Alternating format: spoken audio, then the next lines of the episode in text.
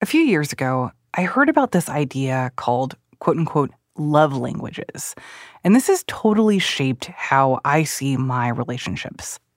I know my own love languages, which are physical touch and acts of service. I know the love languages of the people that I'm closest with. And this has helped me show up for people and navigate moments of misunderstanding. So when I heard that my colleague Richard Sima was looking into this, I was excited. Richard is a neuroscientist turned science journalist here at the Post, and he has been reporting on the science behind love languages. This idea that we each have one primary way that we give and accept expressions of love from a romantic partner. And it's important that you know how to speak your partner's preferred language of love. The five languages are words of affirmation, such as giving compliments, giving gifts, Acts of service is the third one, which is like helping your partner with chores or in other ways. Uh, the fourth is spending quality time together. And the fifth is physical touch, such as hugs, kisses, cuddles, and sex. The concept was introduced 30 years ago by a Baptist pastor turned relationship counselor who wrote a best selling book about it. And the idea of love languages took off the love languages are a really popular way of thinking about love and about how to be a loving partner to someone. But, you know, according to the science that is out there, it's probably not true. After years of popularity, researchers have weighed in on this theory, and they are skeptical. A new paper published this month challenges the core ideas behind the love languages and says that they may not be the most accurate or even the most helpful way to think about love.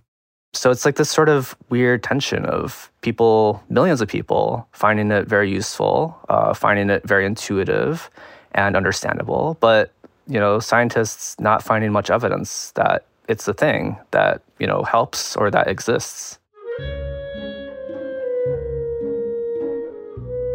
From the newsroom of the Washington Post, this is Post Reports. It's Friday, January 26th.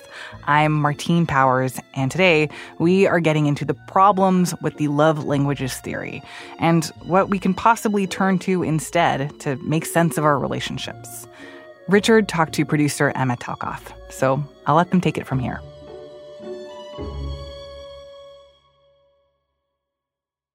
Feel like I've been kind of just ambiently aware of this love languages concept for a long time. I don't even remember how I first heard about it or or where I thought it came from.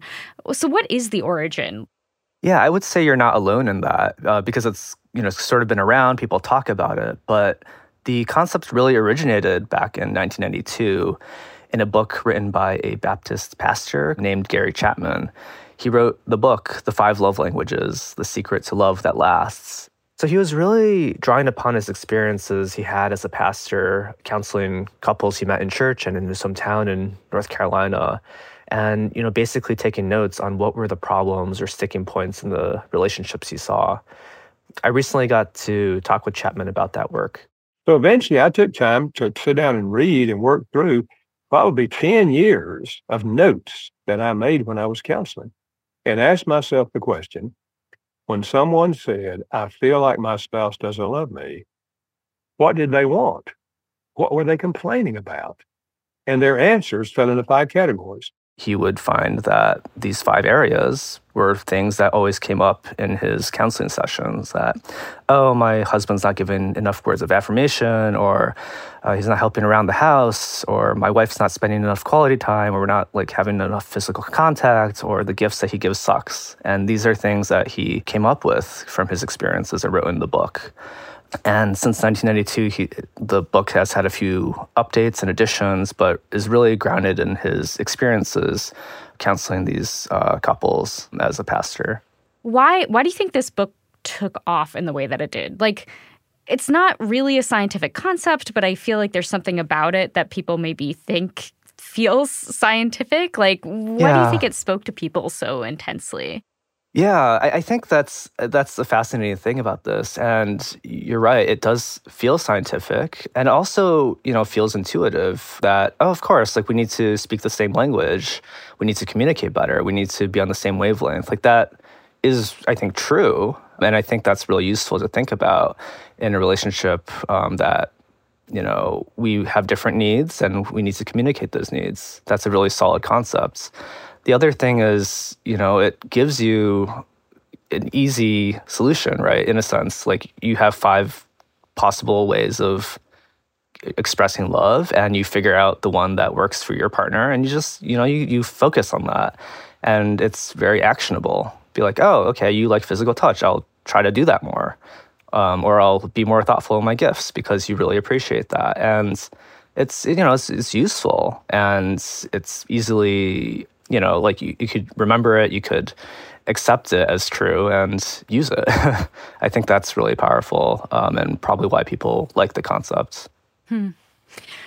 Yeah, so I guess on that note, like I'm kind of suspicious of any relationship advice that's so, you know, one size fits all, right? And I'm not alone in that. Can you talk a little bit about the recent attention that Chapman's book and this five love language theory has gotten?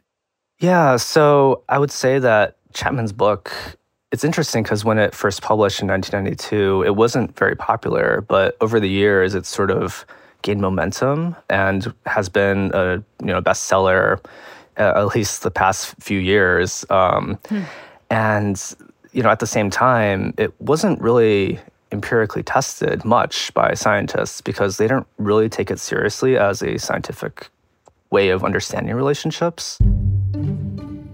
But recently, relationship scientists were like, yeah, like we need to, you know, look at it because it's just so popular. I'm Emily Impett. I am a professor of psychology at the University of Toronto, and I'm the director of the Relationships and Wellbeing Lab. So recently, relationship scientists at the University of Toronto and York University got together to look into this and really dive into what the scientific literature had to say about love languages. I've always been skeptical of Chapman's claims, so my colleagues and I really set out to review the existing empirical research on the love languages to see if any of it supports Chapman's key claims or assumptions. We essentially found 10 studies that really directly tested what we see as the three kind of main claims that Chapman makes in his book.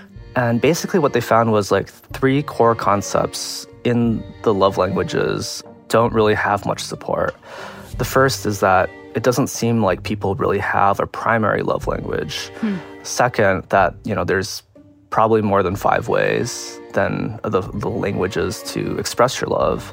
And the third is that, you know, sharing the same love language as your partner or speaking their preferred one doesn't lead to a better relationship or increased relationship satisfaction. So it sort of gets at like, okay, these core things about what makes the love languages compelling doesn't seem to be supported by the evidence when you try to test it uh, rigorously. After the break, Emma and Richard talk about how the scientists came to the conclusion that the love languages might not be real and how we might try to understand love differently. We'll be right back.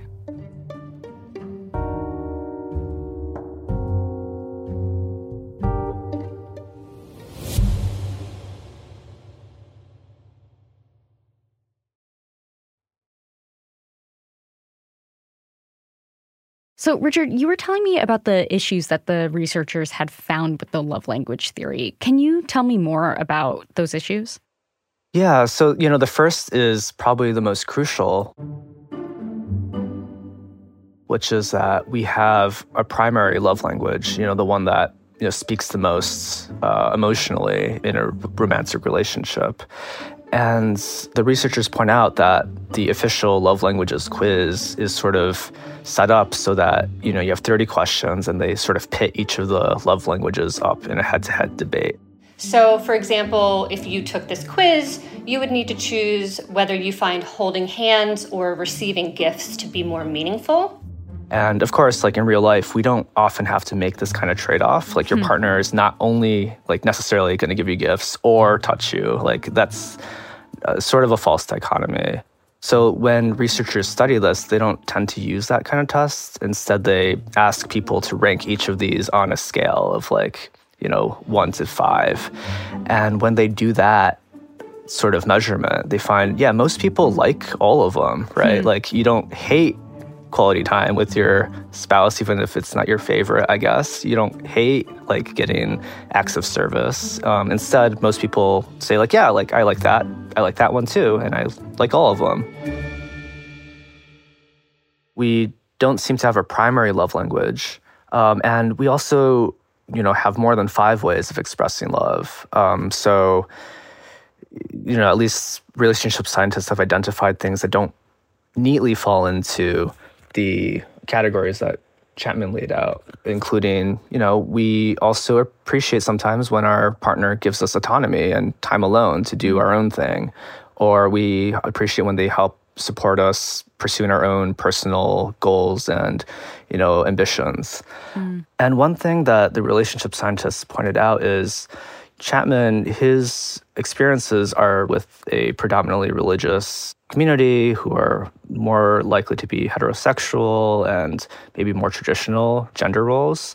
Um, so it might not he might not have captured as much of the need for you know personal autonomy or wanting to integrate into a larger social network that might be more relevant for people with cross-cultural relationships or more egalitarian values. So it's like, you know, just getting a sense that these five love languages could be important, but there are other ways of expressing love that people have and will likely find value in as well. In fact, the newest research with really the best methods kind of more simply shows that people tend to report higher satisfaction when their partner expresses love in any of the five love languages, regardless of their own love language. So there's just really no evidence that partners with the same love language or those who try to communicate in each other's quote unquote preferred language are more satisfied than those who are mismatched. I'm also wondering, in just kind of, you know, revisiting this book from more than 30 years ago, um, are there other things that you, you found that people felt were kind of outdated or other issues people felt with the Love Languages book that maybe have even more serious repercussions than just sort of misunderstanding your partner or something like that? Yeah, so, you know, the book came out in 1992 and it has gone through multiple editions and updates, but there's one particular chapter that has been very controversial and, you know, people have called out as problematic. Hmm.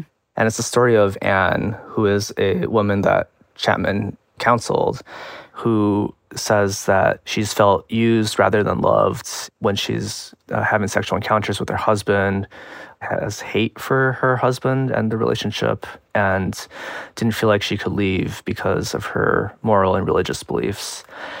And, you know, Chapman, in his conversations with Anne, he advises Anne to give nothing but verbal affirmations and stop all verbal complaints, but also to initiate more physical touch.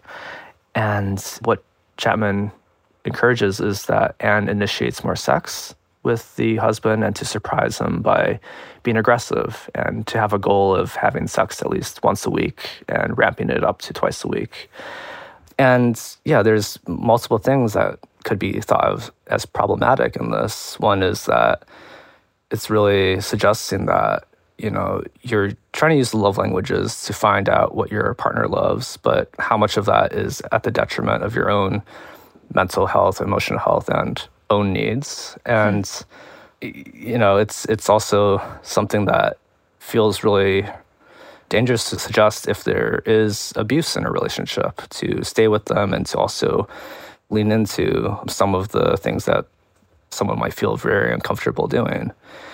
Mm. You know, when I spoke with Chapman about this, he said that Anne's experience was meant to illustrate how we can still love a person we don't like, but also that we can try to influence how they respond to you by you know, treating them how they would like to be treated. But to his credit, he also says that that you know was not a good illustration. And in the newest print edition in 2015, the advice was slightly changed so that instead of you know making suggestions of having more sex, he advised Anne to surprise her husband by reaching out with physical gestures like ruffling his hair and to more slowly ease into the sex. I think because the climate's different today in our whole culture in, so many ways, you know, that that uh, a number of people have felt that that was not appropriate. So that's why I felt like uh, I, I really need to change that. I would also like to mention that in the ebook, it's still the original story and the original voice. I feel like it's so interesting hearing about that anecdote in the book because this concept of the love languages has so far outpaced the book itself. Like, I assume mm. most people who are referring to these love languages in kind of a casual way or throwing them around haven't read the book and wouldn't be aware of any of the actual content. Yeah, and arguably, um, you know, these are anecdotes and his experiences. And that was something that the relationship researchers brought up is like these are based on anecdotes. And hmm. but yeah well, that's part of the problem is like he didn't do this in a rigorous way like across different cross sections of people or relationships and whether it would apply or not wasn't really explored. So how has chapman responded to these kind of recent reevaluations of his idea his main you know response is like this is based on his experiences and you know he has decades of counseling couples and this sort of success of the love languages kind of speaks for itself. There's a lot of other stuff other than just the love languages in a marriage relationship. This is not all you know love's just one emotional need that we have. But i just think there's so much evidence in my mind and feedback from people through the years, and the fact that the book keeps selling and people keep finding it helpful, that anything that they said in the research to me doesn't necessarily keep that from helping people. You know, whenever he goes on tour to marriage conferences or to churches around the country, he regularly has like half a dozen couples say that this book saved their marriage. So I think his argument is yeah, like a lot of people find it useful um, to have this idea. And he's not a researcher, but he has seen himself that there's a lot of people who, you know, say it's really helped them, which I, you know, I think is valid. It could be used more of a starting point, not mm. like a stopping point of like what you do as a relationship progresses. Yeah, I mean, I guess when you really think about it, it does seem kind of obvious that something as complicated and personal as love would not be possible to just break down into these five neat little boxes. And instead, like, it's very complicated and we need to be thinking about a lot of things. So, Richard, I don't know, should we just throw out this love language concept entirely? Or do you think there's still a piece of this that's worth holding on to? Yeah, I think the personally, I think the main benefit of the love languages concept is to think about how you know we all have different needs and that you want to be aware of what your partner needs right now what you need right now and to be able to communicate that. The love languages gives you a framework to do that because you have a few choices that you could think about and you have you know a language to say what you need in the moment. But you know i spoke with some other relationship counselors and re- researchers and they're i think the consensus is kind of like it's a good place to start right? Like your needs probably do change over time. Your relationship changes over time. All of the things that he identified are important. And so i think the book can be sort of a good conversation starter for couples to identify any kind of currently unmet needs that they might have in the relationship so that they can work to kind of improve things. But what we think Chapman got wrong is actually the metaphor. The relationship researchers sort of like had this idea that a better metaphor, uh, more supported by the science, is to have a sort of balanced diet of hmm. uh, for your love that you have multiple nutrients you know maybe these five love languages but that you know, for a time you could sustain yourself on one nutrient, but that's probably not healthy to only have carbs, for example. Um, you need multiple things to help your relationship grow. But at the same time, you know, if you're running a marathon, for example, you might need more carbs. And there's analogously examples where in times of stress, physical touch might be more potent. Um, it's not one size fits all. Um, even Chapman, you know, like acknowledges that it's like this is not going to be the one thing that saves your marriage. Like it's part of it, um, and I think relationship experts would also get on board with that. You just have to work on the deeper issues that might be in a relationship, like what makes you feel appreciated, what makes you feel loved, and trying to figure out how to get at that without just fixating on one love language. Wow. So I guess I'm hearing, just like with everything in life, there is no easy answer. Um, yeah. Unfortunately, I mean, I, I get the you know the wants to be like, okay, I figured it out. Like, just do this, you know, one or two things, and it could help a lot, but it's probably not gonna save you. It's not gonna save your relationship. Instead, it's the hard work of you know figuring out you know this life you want to build together, or this person that you're spending time with, and it's going to change. It's going to be a constant dialogue, and um, sort of enjoy that journey and not look for an easy shortcut that probably won't solve everything. Richard, thank you so much for this conversation. Yeah, thank you. Richard Sima writes the Brain Matters column for The Post.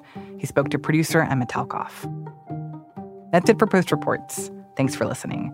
Today's show was produced by Emma Talkoff, it was mixed by Sean Carter, and edited by Ariel Plotnick and Lucy Perkins. Thank you also to Maggie Penman.